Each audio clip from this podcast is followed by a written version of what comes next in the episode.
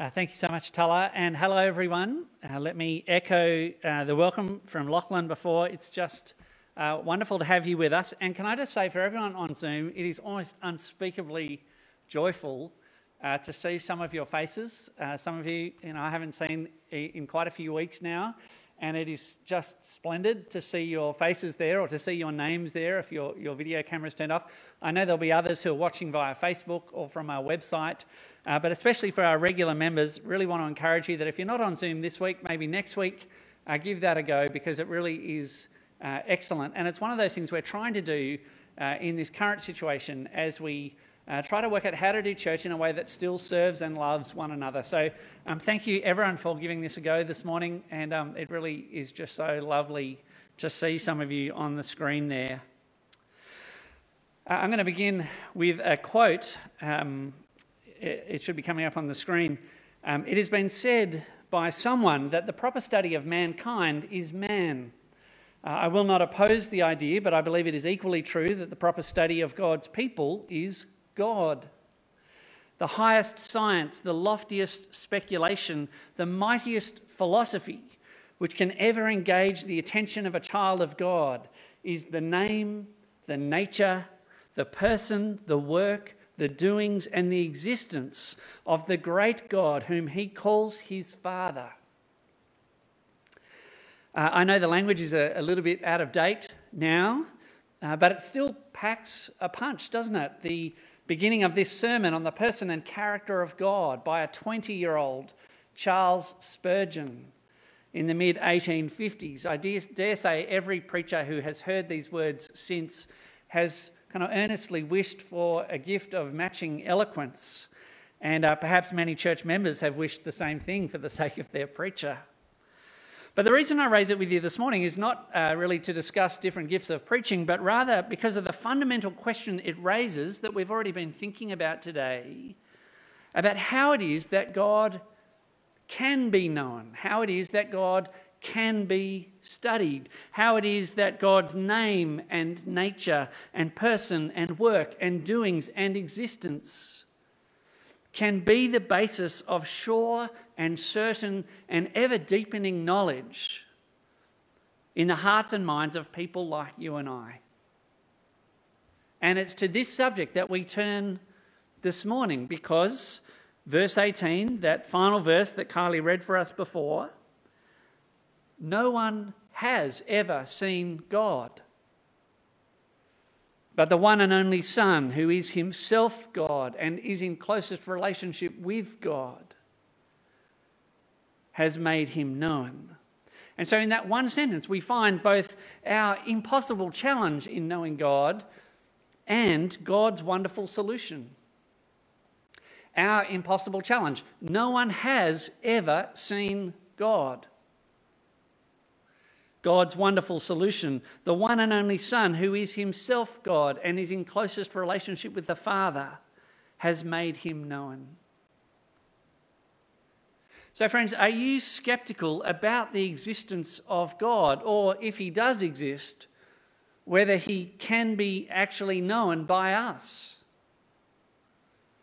Well, come join us this term on Sundays and test your skepticism by the words and works of Jesus? Are you searching after God but not quite sure where to find Him? Well, come join us this term on Sundays and meet the one who is the way, the truth, and the life. Are you a believer in God? But you find yourself questioning whether He really is good Join us in John's Gospel and see the one who feeds us so richly that we will never be hungry again. Are you already a follower of Christ, but you're struggling to hold on to him joyfully, especially perhaps right at the moment? Well, stay with us this term and be reminded of just what it means to have a good shepherd who protects and provides for the sheep. Are you a follower of Christ and already mature in many ways? Well, dive deep into John's gospel this term and learn again from the one who reveals God to us with a depth inexhaustible. Uh, our passage today is these first 18 verses, which are not simply an introduction to John, but really, in some ways, a summary of the entire book, so that whatever is found here in these verses is then kind of developed and expanded uh, in the account that follows. And, and whatever is told to us there is distilled for us in brief right here. But in its form, it is an uncommon passage, just this constant stream of, of new ideas, new propositions, if you like. And almost every one of them is profound in its own right. As I've worked on the passage this week, it's, it's kind of put me in mind of the extension charm that gets used in the Harry Potter books, where from the outside an object looks the regular size, but its internal dimensions have been greatly expanded so that it carries much more than you expect, a bit like Hermione's bag when they're off looking for Horcruxes. And if you don't know what I'm talking about, that's okay. But that's this passage in John's Gospel, just 18 verses but almost every one of them is a doorway into a whole new room of just sublime gospel thought. Now, there will be things we skip over this morning, uh, but I hope that we will all come back to this passage again and again in the weeks and, uh, that follow, so that we would come to see more and more the unmatched significance of the person that John introduces us to. But in the short time that we've got together today, I've got three main headings to help us kind of find our way through. First of all, the eternal word, verses 1 to 5. Then, uh, a man called John, verses 6 to 8. And then finally, gospel wonder, tragedy, and triumph in verses 9 to 18. So, first of all, the eternal word. It starts off in verse 1 uh, in the beginning was the Word, and the Word was with God, and the Word was God. He was with God in the beginning. It's almost impossible to hear these words in the beginning uh, without thinking of the one other place in the Bible where they are said with the same kind of weight of significance, which is Genesis 1 1. In the beginning, God created the heavens and the earth. And of course, this is John's point. Uh, Mark's gospel begins with the preaching ministry of John the Baptist. Luke takes us back to the birth of Jesus. Matthew takes us all the way back to Old Testament Abraham. And these are all valid ways of starting a telling of the gospel. But John wants us to understand that from another point of view, the gospel goes back even further still to the absolute beginning, the beginning of all things beginning even before the creation of the world, the same beginning as Genesis 1, verse 1. Uh, next, he tells us about the Word. In the beginning was the Word, and the Word was with God, and the Word was God. The Word was with God in the beginning. Uh, lots of people have speculated about John's use of this term and what kind of philosophical background might lie behind it. I suspect, however, that he's got his own reasons for using this term, and uh, they'll become clearer to us as the passage goes on. But even just in these first two verses, it's clear that for John, the Word is a personal being, not just some abstract category. The Word is a He, not an it. Uh, he is both fully divine in his own right. The Word was God. And yet, he is also distinguishable from God. The Word was with God.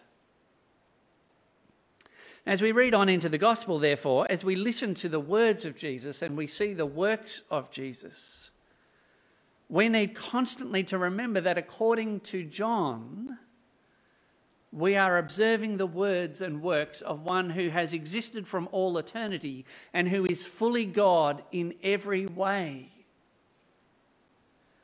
He is distinguishable from God, and yet he is in the closest possible relationship with God. Anything less than that, as an understanding of Jesus, and we will misrepresent what John has told us in these opening verses. That's what we need to get our heads around. This is who Jesus is. And the next thing he tells us, though, is about the Word and creation. So, verse 3 through him all things were made. Without him, nothing was made that has been made. In him was life, and that life was the light of all mankind. In other words, this word that John has introduced us to, this one who has existed forever, who is both fully God and yet distinguishable from God, he was not only with God before creation, he was also God's agent in creation. He's the one through whom all things were made, without exceptions.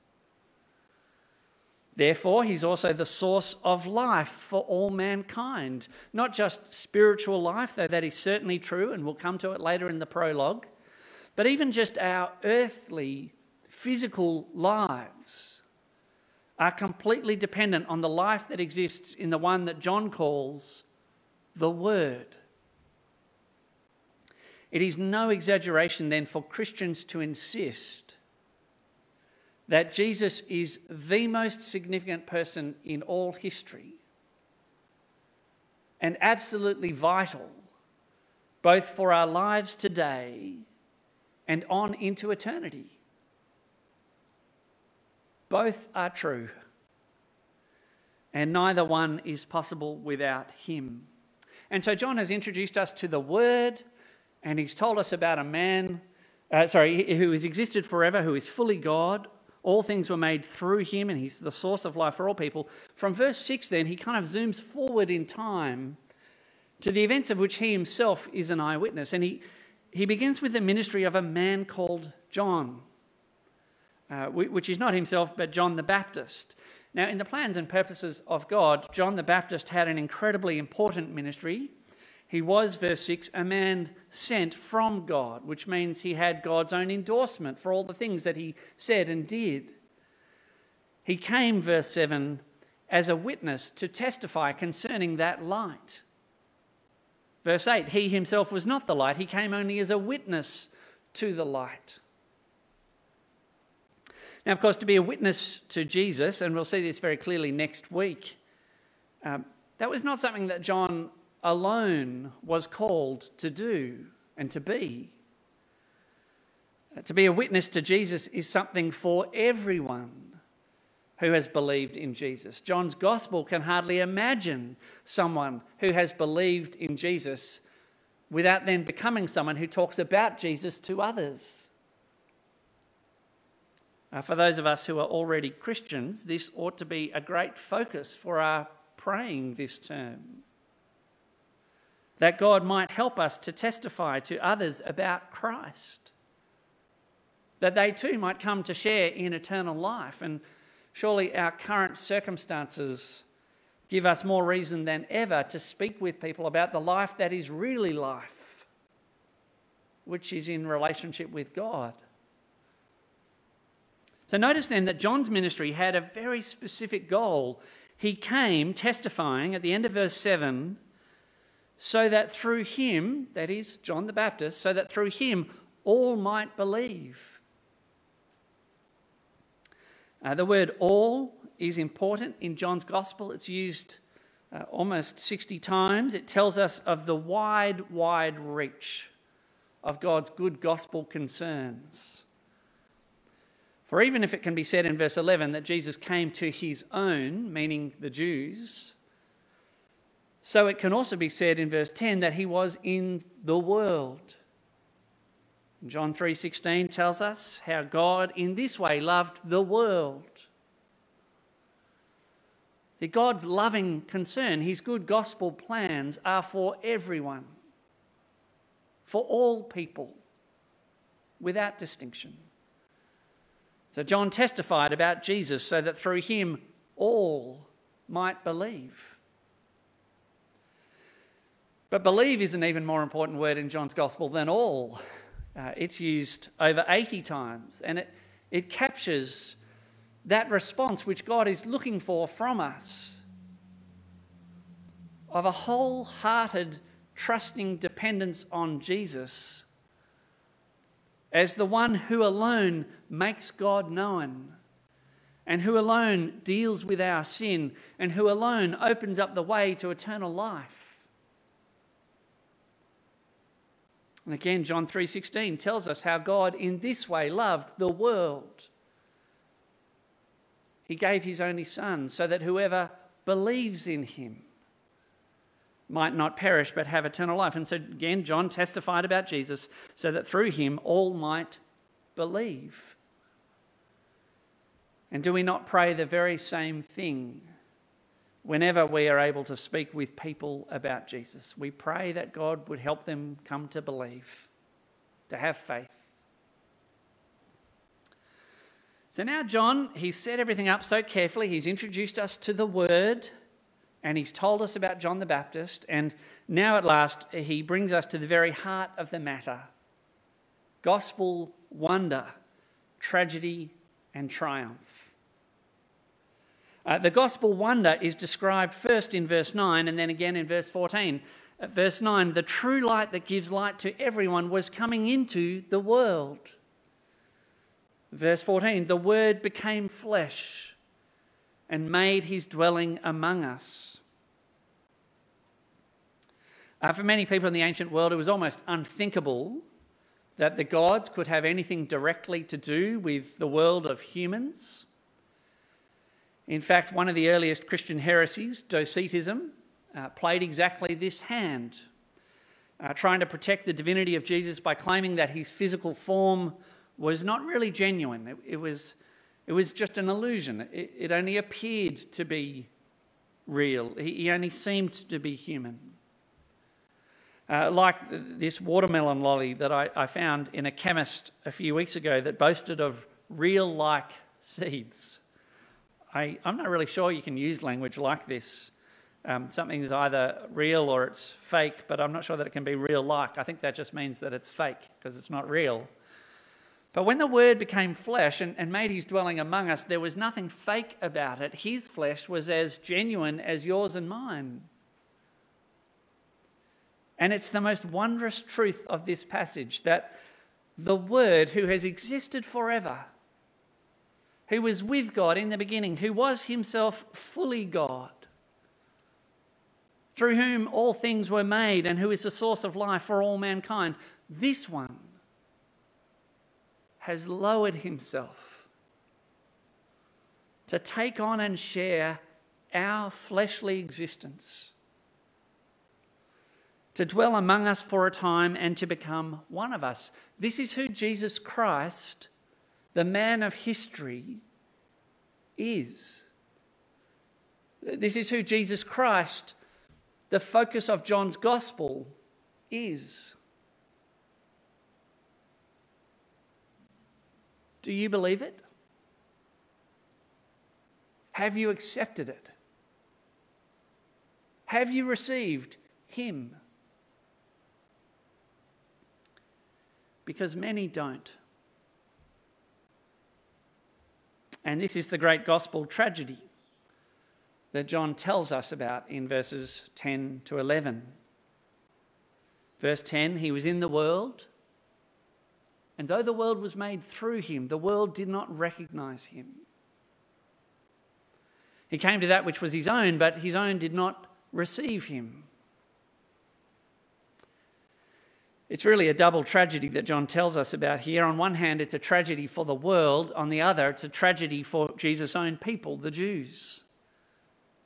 By rights, both groups should have welcomed him with open arms. They should have rolled out a red carpet of welcome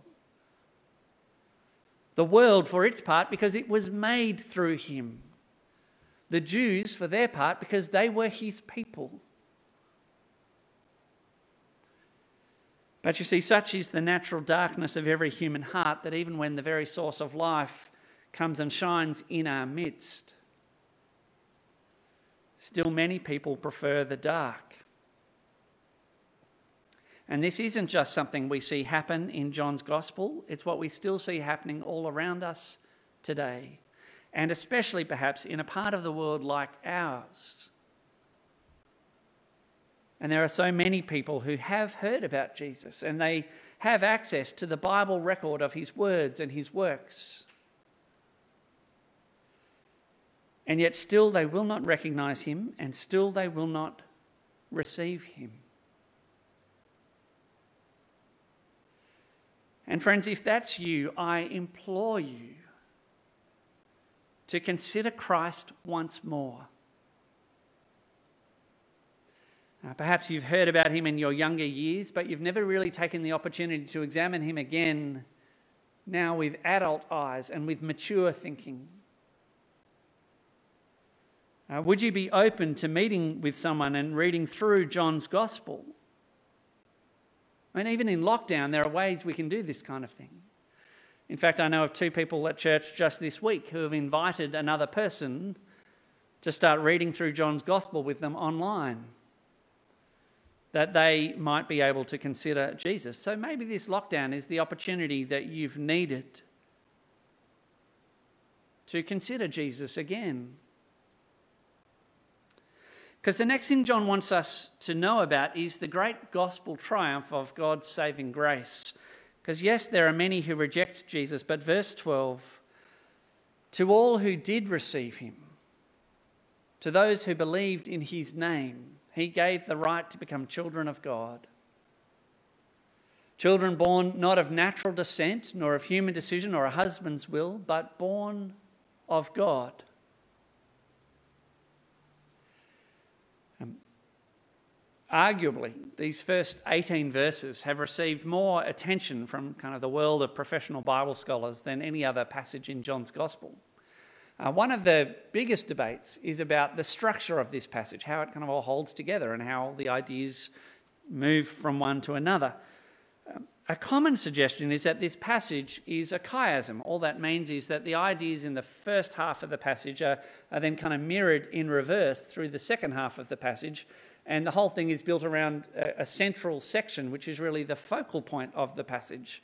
And on most of those models, it's these two verses that sit right at the heart of the passage in the middle, so that our attention is focused on this extraordinary thing that happens for those who do what so many don't, which is to receive Jesus as the Son of God and to believe in his name.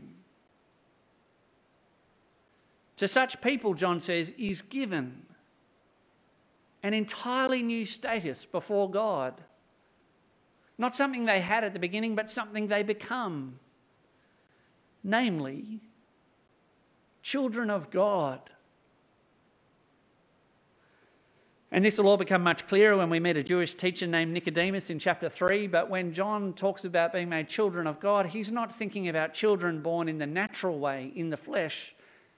He's thinking about children born in the spiritual way, by faith. This new standing before God is all of God and all of grace. It comes by faith, it's given, not earned. And like all births, it's something that must happen to us, not something that we can do by ourselves. But it is available to everyone without distinction. It is available to all Jews and non Jews male and female, children, teenagers, adults, tradies and professionals, rich and poor alike. When it comes to believing in Jesus, none of these things carries any significance.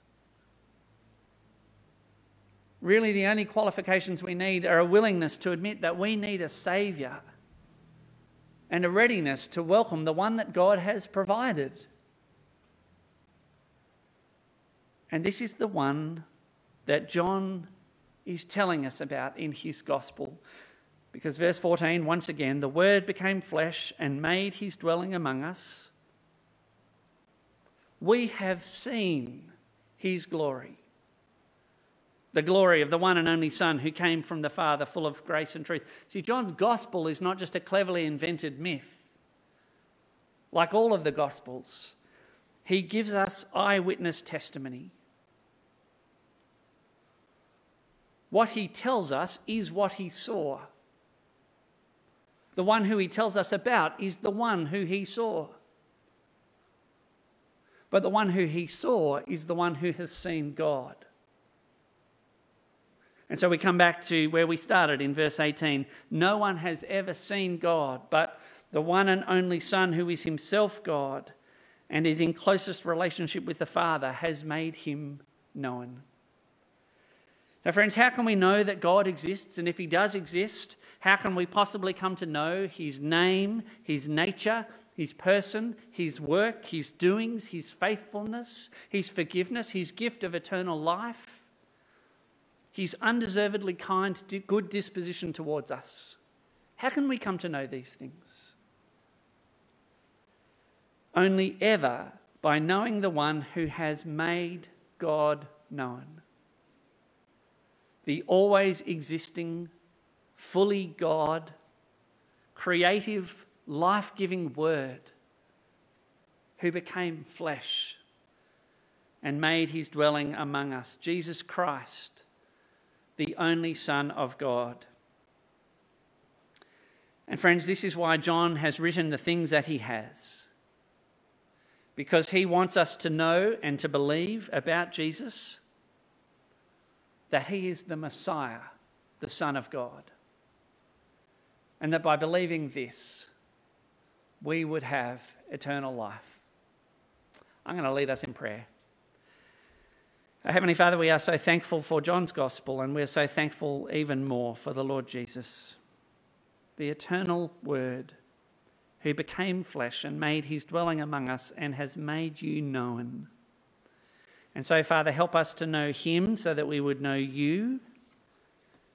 Give us all sorts of spiritual insight and understanding this term as we read through John's Gospel together, that we might have eternal life and be confident in this. Amen. Uh, well, friends, uh, we are about to sing, and at home you will be able to sing, and the words will appear on the screen. Uh, John and Amanda are going to kindly lead us. And uh, it's in Christ alone, which has at the very start of the second verse uh, that the fullness of God dwelt in human form, in a babe. So uh, they're going to lead us in song. The rest of us, apart from the tech crew, are going to leave the room because that's our current situation with restrictions. but I hope this song builds you up and encourages you as you focus on Christ.